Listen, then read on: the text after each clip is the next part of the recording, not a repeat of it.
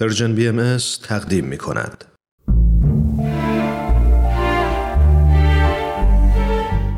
آفتاب بینش.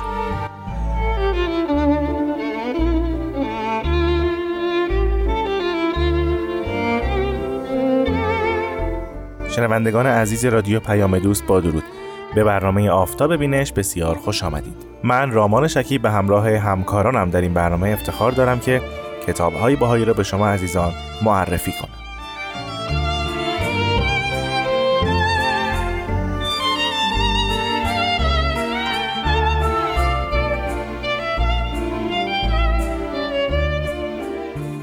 از آنجایی که هر آغازی پایانی دارد این برنامه هم در این هفته و هفته آینده به پایان خواهد رسید. کتابی که در این دو هفته به شما عزیزان معرفی خواهد شد کتاب تذکره شعرای قرن اول بهایی به قلم ادیب و شاعر توانای بهایی جناب زکایی بیزایی است.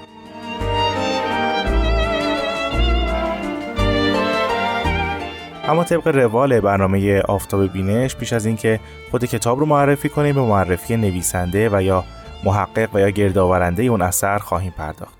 شاعر و ادیب توانا جناب نعمت الله بیزایی متخلص به زکایی ایشون در سال 1283 هجری شمسی در قصبه آران واقع در دو فرسنگی شمال کاشان در خانواده‌ای که همگی اصطلاحاً به زیور علم و ادب آراسته بودند متولد شدند. پدرشون میرزا محمد رضا متخلص به ابن روح، فرزند ملا محمد فقیه آرانی متخلص به روح الامین بود. اشعار ابن روح یعنی پدر ایشون منحصر به مدح و مرسیه خاندان رسالت بود. روح الامین یعنی جد جناب بیزایی ملبس به لباس روحانیت بودند و از آثار ایشون تنها در یک جنگ قدیمی یک قصیده و یک غزل ثبت شده.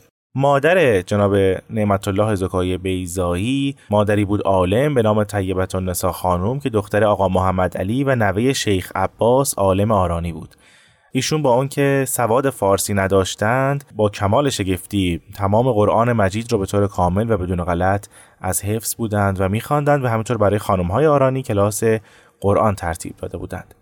استاد زکایی در نزد پدر و مکتبخانه ایشون خواندن و نوشتن رو فرا می‌گیرند اما متاسفانه در شش سالگی پدر را از دست میدن.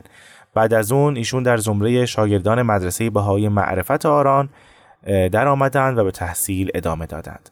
ایشون بعد از اتمام مدرسه نزد افتخار الاسلام دربندی از علمای متبهر کاشان به تحصیل مقدمات عربی و همطور شخصا به مطالعه کتب عربی پرداختند.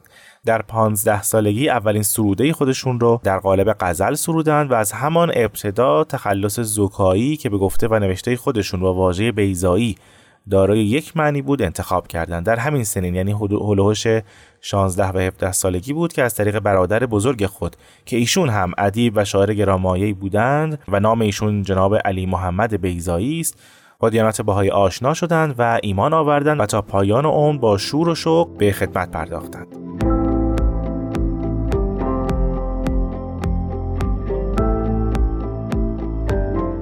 در سال 1300 شمسی بنا به دعوت هیئت مدیره مدرسه معرفت آران به جهت معلمی و همینطور نظامت دعوت شدند. ایشون این دعوت را پذیرفتند و همینطور به موازات کار و تدریس کماکان به تحصیل علوم عربی و ادبی هم مشغول بودند.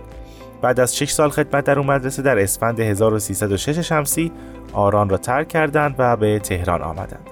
در تهران هم تحصیلات خودشون رو ادامه دادن در ابتدا در مدرسه ملی اتحادیه و بعد از اون در مدرسه بهای تربیت دختران به تدریس مشغول شدند. بعد از سه سال تدریس در کنکور ورودی مدرسه عالی غذایی شرکت کردند و بعد از موفقیت به استخدام اداره ثبت اسناد و املاک وزارت دادگستری در اومدند و بلافاصله در سمت ریاست ثبت اسناد و املاک به شهرستان بابل منتقل شدند و مدتی را در بابل زندگی کردند. با توجه به پیش زمینه های تربیتی و خانوادگی و علاقه شخصی که ایشون داشتند در همان شهر بابل به زودی چند تن از شعرا و اهل ذوق را یافتند و هفته یک بار یک انجمن ادبی رو در منزل خودشون تشکیل دادند. این انجمن تا انتهای مأموریت اداریشون در بابل دایر بود.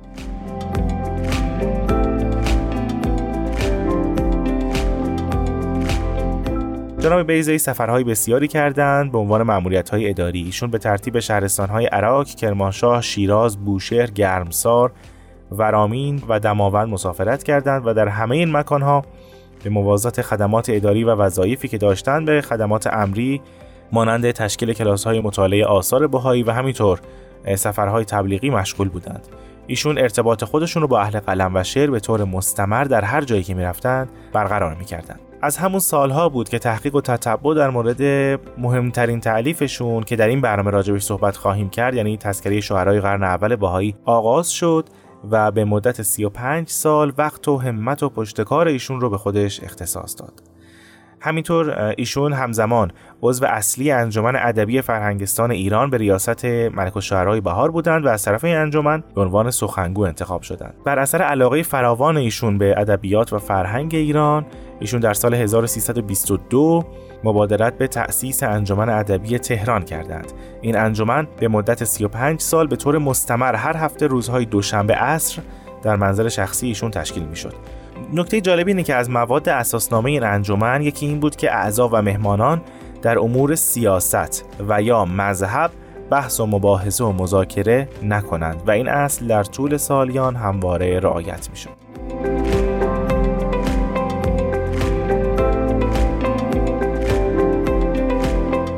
جناب زکایی بیزایی در سال 1315 خورشیدی با نیر خانم موافق ازدواج کردند. نیر خانم خودشون هم از ذوق سرشار ادبی بهرهمند بودند و در خانواده‌ای بسیار روشنفکر تربیت شده بودند. بعد از تحولات سال 1357 در ایران انجمنهای ادبی از جمله انجمن ادبی تهران تعطیل شد. ایشون همیشه تصور می‌کردند که ممکنه این ممنوعیت ها موقتی باشه و همواره در آرزوی این بودند که موانع برطرف بشه و مجددا ها تأسیس بشن و باب مراوده شعرا و صاحبان ذوق مفتوح بشه که متاسفانه تا زمان درگذشتشون این آرزو تحقق پیدا نکرد سرانجام جناب زکایی بیزایی در 26 مرداد 1365 خورشیدی در نهایت آرامش و سکون در شهر تهران دار فانی را ودا گفتند.